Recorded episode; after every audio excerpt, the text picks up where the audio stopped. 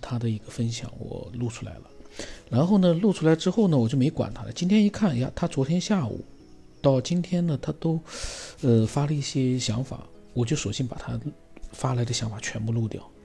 嗯，因为我有时候看到他们文字发的比较多的，我可能就会把它录掉。语音的话呢，我可能就会等一等。那么他呢，这次谈到了一个起源的问题。他说啊，从现如今的神话故事。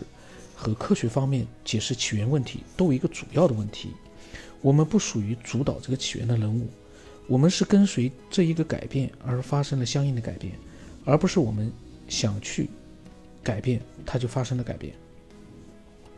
不管是神话故事中的女娲造人，或者是进化论，我们都是属于被改造的这样一个群体。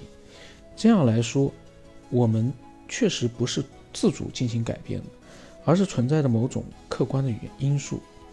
当然，关于进化论的解释，它是存在质疑的。进化论这样一个主导地位，是我们赖以生存的地球，或者说是其他的某种基因上面的东西。但是说这些东西，就要从生物这些方面来解释我们的存在，而生物上面没有说可以解释我们为什么会有思想这一个结论的东西。生物只能表示我们身体的这一种形式存在，而我们思想或者说灵魂存在，这是存在着一定的因素的，不仅仅是我们自己的原因。估计他是不是语音打字的？所以，呃，语音打字一个缺点啊，它就是在那个文字上面呢，始终就是说会多一些东西出来，不是像你自己要没有经过修改的话呢，就不是特别的清晰。然后呢，他说，嗯，他他说他觉得存在一些高等生物，或者说是种种机缘巧合，造就了我们，这也是人类起源的两个观点。第三个观点，他有一点头绪，但一时不好解释这些，需要一些逻辑性的东西，不可能就一点点东西来说，他可能就是这样需要一定的逻辑。他说，因为呢，说他是一个兼职作家。经常会出现一些奇思妙想，但一些东西没有逻辑的话，很难成为一个故事或者说是理论。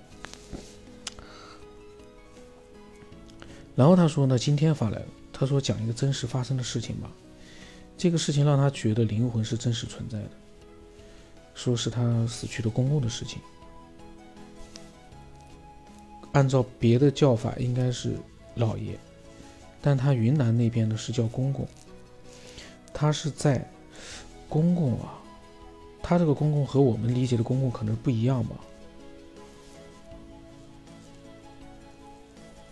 然后呢，嗯，他说呢，他在一五年去世的，这个事呢是让他觉得灵魂是确实存在的。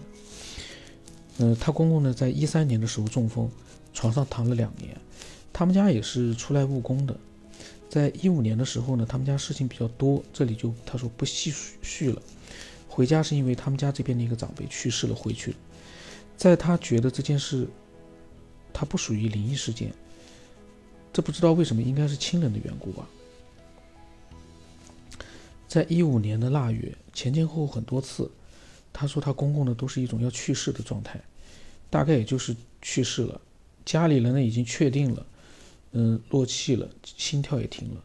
但是呢，他大舅要把他公公背到他家里去办事。他公公活着的时候生病这些呢，他大舅没敢没有管过。在死了，寿衣这些都换好了，嘴里面也含着金银这些了。去世了半个小时左右呢，他大舅背着他公公去他家里的路上走了三分钟的样子，他公公又活过来了，而且他还有力气。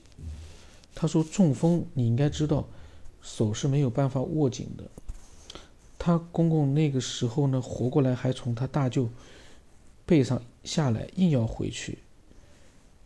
他的二舅家不去，他大舅家这个样子，哦，硬要回到他二舅家，不去他大舅家。后面的事呢，就是他公公啊，只喝糖水，撑了十七八天这个样子。具体要问他爸妈才知道具体数字。他说那个时候这些事都没有去记，他知道的是最后四五天，什么都没吃。总体来说，他说在他的感官之中，这不是灵异事件，他问我觉得这是属于什么事件？这问我心跳了，没有气，也没有呼吸了，结果背了三分钟又活过来了，而且还有力气。这个事情，说实话。他们应该去问他的那个公公，当时是什么样的一个状态，就是被背去的那三分钟里面是什么样的，有没有什么嗯能回忆起来的东西？问别的人呢都白问，嗯，都都白问，因为这种事情，嗯，在之前其实很多的故事里面也都有过类似。那么像这样的一些情况，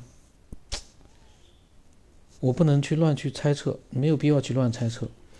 大家反正如果说有什么样的一个想法的话，可以分享过来。就是说有这样的一个见过的，或者说你考虑过、思索过这样的一些状态是什么情况的，可以分享一下。我就不去多想这些事了，因为这个事情怎么说呢？不是他公公描述的这个当时的一个感觉啊，其他人外人你再去描述吧，我只能确定一点，他公公的三分钟肯定没呼吸了。我不知道那个，比如说一个人失去呼吸要做人工呼吸，多长时间之内啊，能够把他救过来？他是在他的背上一颠一颠的，会不会又让他又重新开始，等于说类似于人工呼吸这样的一个效果？嗯，我不知道，我那我就就没办法去讲呀。那么他呢，反正就是今天分享过来的，我就把它给录掉了。录掉之后，我就录别的人了。那么他说有些事情他想，他说我想多了解的话呢，他可以再细述，嗯，到时候再看吧。因为这个怎么讲呢？如果他的公公跟他们描述了一些什么的话，他应该会会会会跟我讲。那么期待更多的人啊，分享更多的一些经历或者是想法。我们分享经历的时候呢，嗯，尽可能多的。